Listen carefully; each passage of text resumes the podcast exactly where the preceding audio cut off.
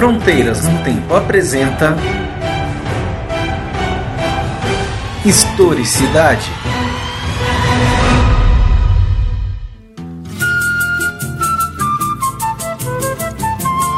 Olá, aqui quem fala é o CA e você está em mais um Fronteiras no Tempo Historicidade.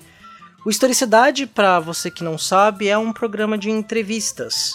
É um spin-off do Fronteiras no Tempo, que é o podcast mensal que eu apresento em parceria com meu amigo de longa data, Marcelo Beraba. No programa de hoje, nós vamos conversar com o professor doutor Wellington Teixeira Lisboa. Atualmente, o Wellington é professor da Universidade Federal Técnica do Paraná. Quando ele me concedeu a entrevista, ele estava terminando a tese de doutorado. E a conversa foi justamente sobre isso. E a tese dele, o tema, é sobre as migrações internacionais para o Brasil, especialmente aquelas pessoas que entraram pelo Porto de Santos, em dois momentos distintos: no final do século XIX e no final do século XX. Então, é, ele já terminou o doutorado dele, ingressou na Universidade Federal Técnica do Paraná, mas é uma conversa que vale bastante a pena ser ouvido, porque ela complementa muito o que foi conversado no Historicidade anterior, que foi sobre a questão da crise dos refugiados. Então, para a gente ter uma noção da diferença entre refugiado e imigrante, uma conversa complementa muito bem a outra, tá? Então, bora pro programa. Wellington, é um prazer recebê-lo aqui. Prazer. Muito obrigado pela sua presença, Imagina. por ter aceitado o nosso convite. Imagina. É, Wellington, você defendeu recentemente uma tese de doutoramento, de doutorado, em sociologia na Unicamp, na E- qual você estudou aí a imigração para Santos em dois momentos históricos distintos, né? Sim. O final do século XIX e agora no começo do século XXI, né? São Exato. dois tipos aí, dois, que acredito que dois contextos de territórios, mudanças de populações Exato. diferentes. Né, mas vamos começar pelo básico, né, para introduzir o nosso telespectador no tema e ele saber o que a gente está falando. O que, que seria a imigração? Vamos começar por aí, pelo bem básico. Há diversas reflexões em torno do que seja migração. É, há uma dificuldade também conceitual em torno é, desse termo. Muitos vão dizer que a imigração ah, exige, requer um deslocamento geográfico, né, atravessando os estados, é, no caso os países, ah, e independentemente se é por um ano, se por seis meses, ou se é uma migração com o intuito de trabalho, de estudo, ou uma migração forçada, ah, há uma variação do entendimento do que seja essa mobilidade geográfica em relação ao tempo também em que se desloca. Então, é um conceito ainda muito aberto. Mas o que se é, é, dá para sintetizar em torno da migração é justamente o deslocamento geográfico, ah, no caso das migrações internacionais, atravessando estados, né, estados-nação, ah, por um tempo que ah, tanto seja seis meses, um ano ou mais, desde que você tenha o propósito de se fixar naquele território para onde você está se destinando. Sim, que é diferente de uma viagem. Que é né? diferente do turista, que é diferente, enfim. É, mas é interessante, assim. Eu aprendi agora uma coisa nova, que pra mim a imigração era quando você mudava permanentemente pra algum Não, não, lugar. não. É, por exemplo, recentemente tem ocorrido muito com as empresas multinacionais a vinda e o retorno vai e vem incessante é, de funcionários dessas empresas. Isso também se configura como uma migração. Ele tá, está deslocado espacialmente. Ah, e independente do tempo em que ele vai experienciar essa trajetória. Isso também se configura como migração. Não, não necessariamente é, eu saio de um país com a intenção de viver por longa data em Sim. outro. E aí você precisa de um visto de permanência, por exemplo, pra esse período. E aí Claro, claro. Aí tem todas as questões burocráticas legais em relação a vistos acima de três meses, visto de trabalho, enfim, visto de estudos. Os próprios estudantes se configuram também, entram como uma das modalidades migratórias. Esse termo, esse conceito da modalidade migratória abarca essas diversas categorias e experiências em torno do deslocamento geográfico. Ah, obviamente, nós temos também as migrações, os deslocamentos internos, né? Uhum. É, e que também contempla essa diversidade de experiências. Mas no caso das migrações internacionais, seja para estudo, que vem ocorrendo bastante para o Brasil recentemente, seja migrações qualificadas a trabalho junto às empresas globais, multinacionais, ou, seja, uma migração que de fato tenha como perspectiva temporal a fixação é, no território é, para onde está se destinando, essas experiências se classificam todas elas como migrações. Daí a dificuldade conceitual em dizer, afinal, o que é a experiência da imigração. E para a gente puxar aqui para a história agora nesse momento, tivemos aí uma onda migra... O estado de São Paulo é testemunha muito disso, não é? Que Exato. várias populações que migraram da Itália, do Japão, né, da Espanha, de Portugal. Sim. E quem era esse, no contexto do século XIX, o que foram essas imigrações do século XIX, né? E quem eram esses imigrantes? Quem foram essas pessoas que vieram para cá? Certo. Há todo um contexto conjuntural que fez com que inúmeros povos, sobretudo os europeus, de fato viessem para o Brasil e especificamente para o estado de São Paulo. Uh, após 1880, eh, 1890, quando começa a se avolumar os fluxos de imigrantes. Uhum. Uh, os italianos, de fato, eram os preferidos para a vinda para trabalhar nas lavouras do café paulista no oeste de São Paulo. E não só na lavoura, mas em todo esse ciclo sistêmico, tanto do interior, também na capital e aqui no litoral, com o escoamento da exportação do café. É, os italianos recebiam subsídios né, para uhum. vir para o, para o estado de São Paulo por trás disso, entendia-se que, uh, sendo europeus, e aí é uma população branca, uhum. acostumada a trabalhar nas lavouras, na zona rural, é, em detrimento dos escravos, que entendia-se à época que os escravos, uma vez libertos, não serviriam mais ao trabalho, porque entendia-se que eles só uh, uh, tem condições de se manter numa relação laboral se for na, na situação de escravo, de um trabalho forçado, enfim. As teses científicas que diziam que o do... negro ele não era capaz de se autogovernar. Exatamente. É, as teorias do cientificismo, cientificismo. Né, do século XIX que dividia o ser humano em raças e diferentes. Por isso. trás disso, inclusive, foi o que uh, respaldou a vinda de muitos europeus pensando-se na ideia do branqueamento da raça, né? Uhum. É o Brasil passando então, entrando numa república, uh, passando por um processo de urbanização, de modernização e uma tese, a tese do Conde de Gobineau, uhum. uh, uma tese bastante racista que acreditava-se justamente, postulava justamente isso. É, nós precisamos de uma população branca então para miscigenar o país e mais do que isso para elevar em termos qualitativos a civilização esse, esse tecido populacional e essa civilização aos moldes europeus, né? Uhum. É bastante racista. Então esse é um pano de fundo que fez com que que atraiu então levas de imigrantes, sobretudo italianos, mas não apenas. Portugueses também vieram, não com subsídios, os italianos eram os preferidos uh, subsídios tanto dos fazendeiros do café quanto do próprio governo uh, na época do estado, né, do governo provincial.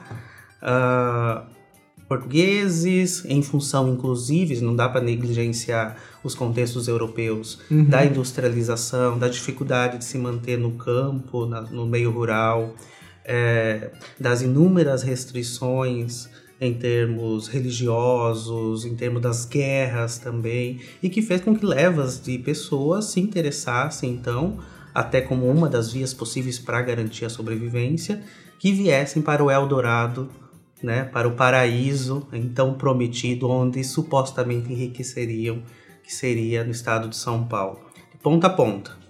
É, do oeste paulista, do interior, até aqui o litoral, porque aqui nós tínhamos e temos o porto, Sim. Então, a porta de entrada dos imigrantes, é, e engraçado que a historiografia trata disso, é, desse fato de Santos receber tantos imigrantes apenas como local de passagem, mas não de permanência. É isso que eu ia lhe perguntar. Quer dizer, como seu objeto foi especificamente sobre a imigração para Santos. Para Santos. Quem ficava aqui? Exatamente, diversos povos. Nós temos nesse ciclo, anteriormente ao ciclo do café, já há registros de mais de 10 nacionalidades que viviam aqui, sobretudo uhum. envolvidos com é, comércio do café, como com os ingleses, o, por com exemplo. o comércio né? do café que ainda estava em ascensão, né? Como os ingleses, os alemães, a própria fundação da Associação Germânia é, em 1865, que foi uma das primeiras do Brasil, foi uma, uma, uma- um conjunto de, de alemães que fundaram essa associação ah, e que instituíram no, no território santista, então, de uma forma já pioneira, esse registro da presença deles aqui.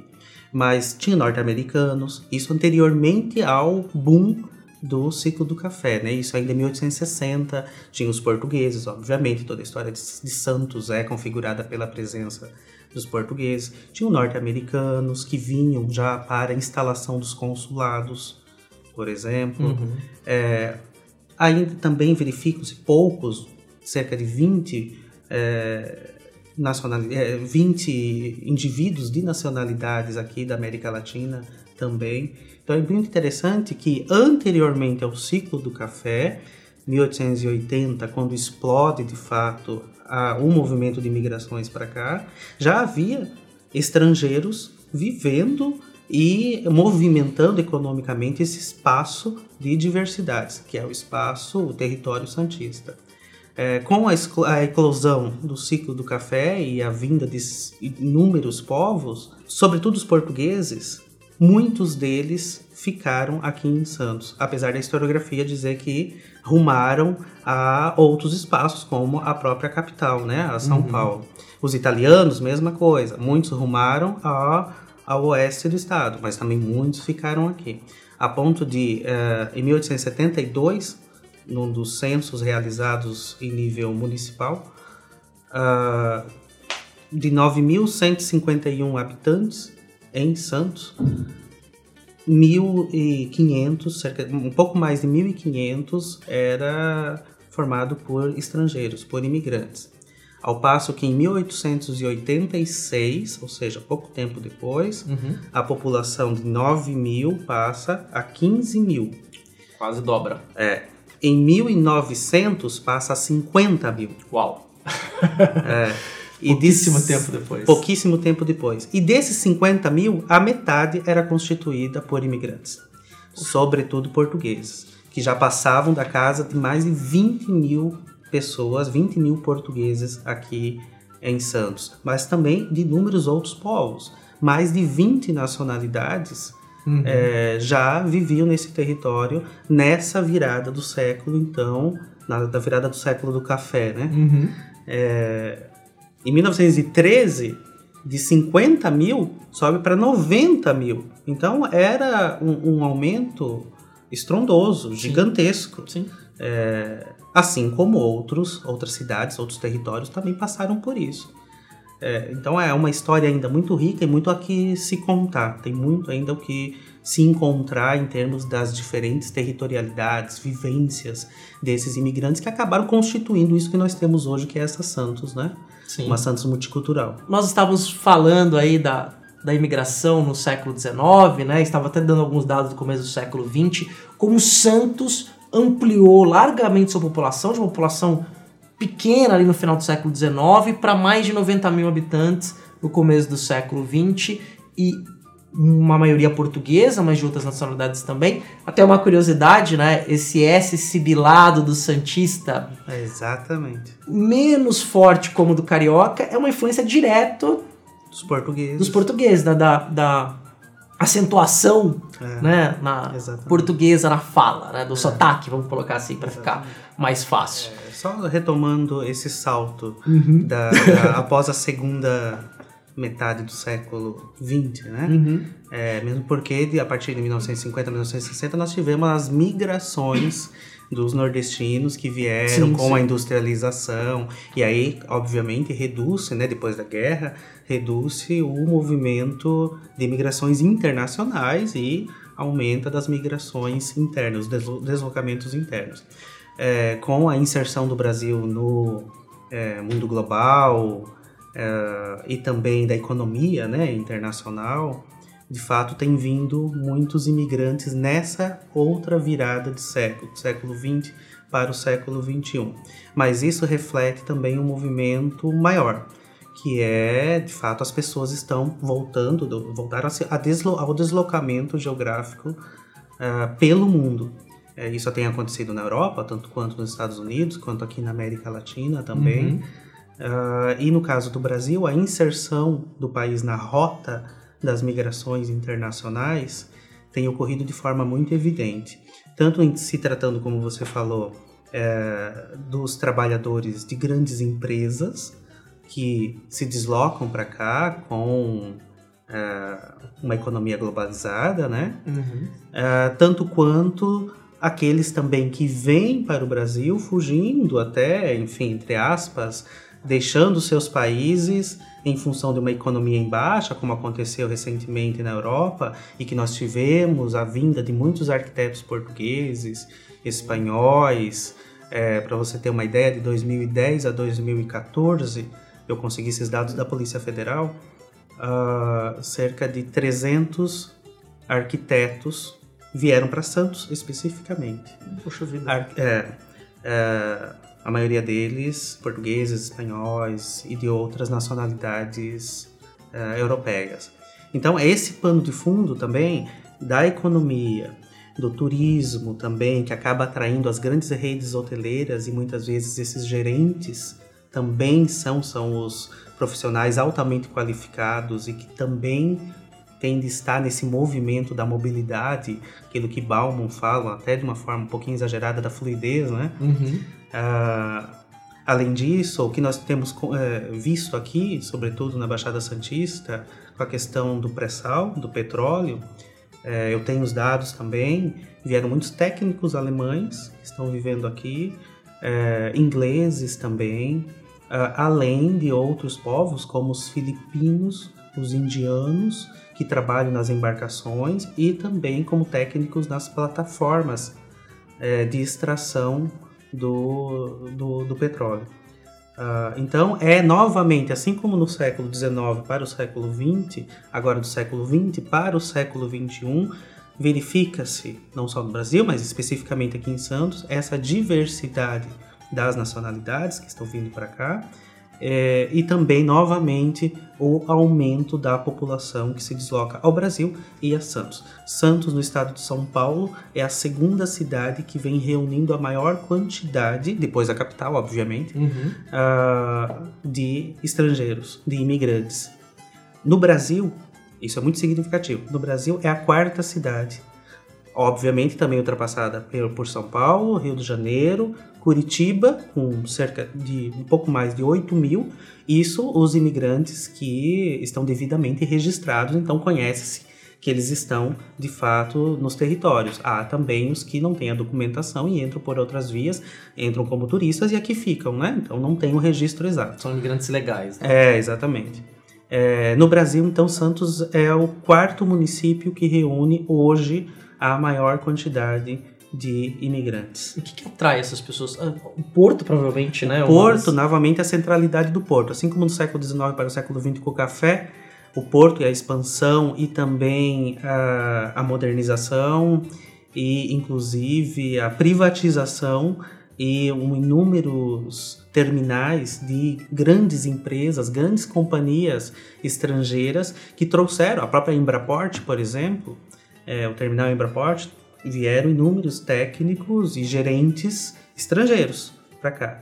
Sim. Ah, então, é, esse é um vetor de atração, o porto, assim como outro vetor, o turismo internacional, sobretudo, nessas embarcações, ah, os navios são, a MSC, por exemplo, e outras marcas, são navios europeus e também dos Estados Unidos. E existe uma grande quantidade de filipinos, indianos e indonésios que trabalham nesses navios também. Ah, então, tanto que muitas vezes no verão nós encontramos, sobretudo no Gonzaga, né, nas vias públicas, nos comércios, eh, esses, esses povos transitando, comprando, enfim, eh, entrando nos comércios, passeando nas suas horas vagas, né? Ah, e, além disso, a questão do petróleo também que vem atraindo bastante. A, a questão da, da- dos serviços em Santos, da oferta de serviços, acaba atraindo também esses imigrantes. Cerca de 500 profissionais liberais vieram para Santos entre 2000 e 2014, atraídos por essa dinâmica, né, de um certo aquecimento da economia regional e, e sem esquecer também que Santos faz parte de um raio de atuação uh, global com São Paulo. Uhum, e claro. ali o ABC Paulista. Uhum. Então, é, também nós não podemos desmerecer essa, esse raio geográfico composto por Campinas, Sorocaba, São Paulo e cujos uh, produtos, commodities, escoam aqui pelo Porto de Santos. Então, na verdade, tem como nós pensamos lá atrás no século XIX para o século XX, na ideia de cidades casadas, do Caio Prado Júnior, Santos e São Paulo constituindo essas cidades casadas, e aí é, nessa, nesse circuito geográfico acabam os, imigrantes, os imigrantes sendo inseridos nos postos é, laborais, hoje também não dá para desconsiderar a região metropolitana da Baixada Santista, porque Praia Grande também recebe. Sim. São Vicente também vem recebendo. É muito comum encontrar é, em Santos senegaleses, hoje haitianos. Na semana passada nós tivemos a chegada de oito haitianos aqui que estavam inclusive vivendo nas ruas aqui de Santos, porque nós infelizmente não, ainda não temos o centro de acolhimento. É, então, além dessas migrações todas voltadas à questão econômica local, dos serviços, também tem esses outros tipos de modalidades migratórias que nós falamos no, no bloco passado, como os refugiados. Sim, é Os sírios também já estão chegando por aqui, há algumas evidências. Uhum. Os senegaleses é muito comum encontrá-los é, na orla marítima, nos bares, vendendo suas bijuterias e outros produtos. Enfim, é, Santos novamente se reconstitui como um território de migrações E é internacionais. interessante que é, hoje a gente imagina as viagens muitas feitas de avião, né? Ah, sem dúvida. Mas alguns refugiados chegam de navio. Chegam, chegam. É, a E não é polícia... navio de cruzeiro, não é navio de Não, transporte. Não, não. Escondidos. Chegam é, bastante enfraquecidos, inclusive pela viagem, porque vêm de forma clandestina, né? Mesmo porque se atracarem no porto e, e fo- forem e, e a Polícia Federal, enfim, os órgãos competentes identificarem que há ali seres humanos tra- transportados de forma irregular, ilegal, é, o proprietário do navio é obrigado a arcar com os custos até que esse imigrante, enfim, Uhum. se regularize. Então, por isso que acontece também a morte, jogam-se essas pessoas, esses imigrantes, no mar, para que não cheguem ao porto de Santos é, ou aos outros portos e não haja custos aí para o proprietário do navio. A Polícia Federal estima é, cerca de 50 imigrantes, a maioria refugiados, eh, nos containers, né, vindo nos navios que atracam aqui em Santos. Então, Santos novamente como uma porta de entrada, o Porto de Santos, agora também dos refugiados numa condição bastante difícil, né? Chegam bastante combalidos. Posso aqui. imaginar, porque tem que ficar escondido dentro do navio, escondido. porque corre risco de vida. Porque não bebe água, porque não come, porque está escondido, porque são viagens de semanas, né? Antigamente, obviamente, muito mais tempo, mas agora ainda assim de semanas, imagina escondido num porão do navio. É muito bastante complicado. É, Mas é também um desafio para as autoridades competentes locais, né? Estaduais, porque é preciso olhar também para essa chegada de populações, inclusive aqui em Santos. Território de migrações. Sim. E essa ideia de território de migrações é uma das, das ideias centrais que você defende em sua Exato. tese, né? É, O que, que seria, Partindo- assim, para nós, pra gente poder... é, eu, eu parto da, eu recorro à geografia humana para explorar esse conceito de território e territorialidade. Mas não no sentido apenas do território físico, né? Como fonte aí de, de matéria-prima para sobrevivência, fonte de recursos, enfim, não. Um território que faz e que se refaz com a presença desses inúmeros povos. O território no sentido desse espaço que, tanto materialmente, não apenas as associações, por exemplo, que nós temos, portugueses, italianos, gregos, é, israelenses, são é, a materialidade da presença desses imigrantes. Mas como você mesmo disse, o sotaque é a a questão simbólica, né, Uhum. o imaterial, que está também presente nesse espaço. As territorialidades, ou seja, como é que esses diferentes povos se inserem né, e exploram e produzem vida, produzem sociabilidades é, nesse espaço que congrega tantas culturas e que faz então com que esse território santista seja um território multicultural, um território de diversidades. Então, não apenas o território no sentido material, também, porque nós vemos, por exemplo, a- a- os, os morros daqui de Santos, né? o Sim. Morro da Nova Sintra, em termos materiais e visíveis, nós conseguimos identificar a presença ali, por exemplo, dos portugueses. A Ponta da Praia, quando foi bastante explorada, que não era essa Ponta da Praia de hoje, obviamente, Uhum. mas após 1908, com a chegada dos japoneses, e que ela foi bastante explorada por esses japoneses que ali plantavam suas hortaliças. É, hoje, no mapa dos bairros de Santos, temos o bairro chinês lá perto do Valongo, que era uma concentração de japoneses, mas que as pessoas, enfim, acabaram Chamando de chamando de chinês. chinês. É, mas mais do que isso, são as memórias, as lembranças, as referências do dia a dia, que hoje, novamente, como na outra virada de século, acabam também por congregar esses novos povos, essas novas referências, é, essa cultura diversa que vem sendo produzida é, hoje em Santos. Então, nesse sentido que o território se configura. Território de mutação, né? de vida, não apenas na sua dimensão física, mas também na sua dimensão é, imaterial, simbólica, de cultura, território de culturas. Né? É, isso é um material que o historiador se interessa, isso fa- faz parte da historicidade. Sim. Né? Se é possível de contar uma história e saber os elementos simbólicos, os registros materiais, os É. resquícios imateriais, Imateriais. que ficam. Nesse sentido, é um trabalho extremamente importante que leva a gente a refletir nesse diálogo entre várias áreas do saber, a história, as ciências Claro. sociais, Claro, a comunicação. claro. Acredito eu que também isso gera aí fluxos de comunicação entre essas pessoas, Sim. né? Agenciado, sobretudo, pelas entidades, pelas associações, que hoje nós temos mais de 20 associações de imigrantes aqui em Santos. Então, 20, isso, mais de 20. mais de 20. Isso é bastante de significativo. diversos lugares do, da Europa, da África. Diversos, diversos. E interessante que muitos é, os encontros deles é, acontecem fisicamente, né? As associações que foram fundadas territorialmente nesse espaço, quanto também pelas mídias sociais, pelo Facebook, por exemplo, próprias asso- associações de estudantes é, angolanos ou da- do- do- dos, dos países de língua portuguesa é, e tem inúmeras comunidades deles no Facebook, mas que são estudantes dos PALOP em Santos. Poxa, isso é muito interessante. Então, mas é também uma territorialidade aí pela virtualidade Sim, sim. e que está aqui nesse nosso espaço interagindo conosco, né? E formando isso essa Santos diversa. Wellington, muito obrigado Imagina. pela sua participação com a gente. Foi Prazer. aprendi muito com este papo. É, a gente poder, espero que o nosso telespectador também tenha aproveitado muito isso aqui. É, vou me despedir de você, Wellington. Obrigado. Novamente, muito obrigado. Eu que agradeço.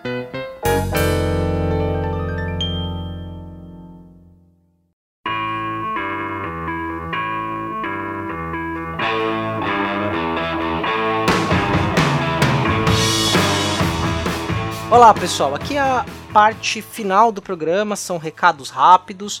Espero que você tenha gostado desse papo, tenha se informado, aprendido mais. Aguardo pelos seus comentários aqui no Portal Deviante. Curta nossa página no Facebook, mande-nos um e-mail se desejar.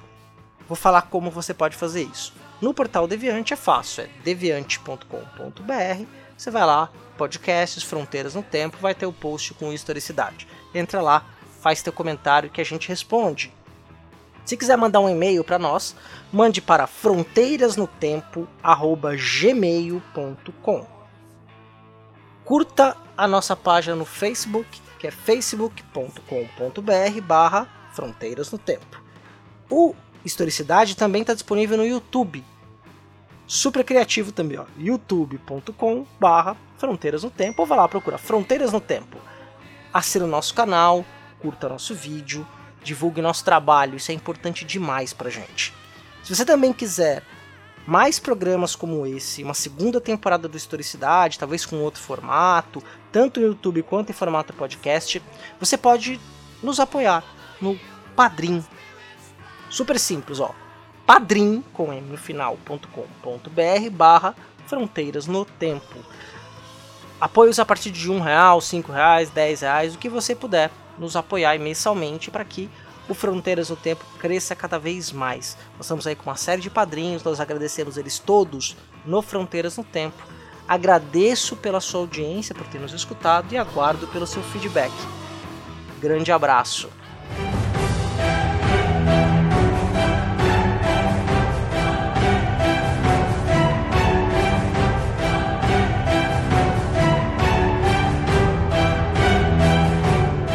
Você ouviu Historicidade. Esse programa foi apoiado originalmente pelo Instituto Realizar. Edição Talkencast. Edições e produções de podcast.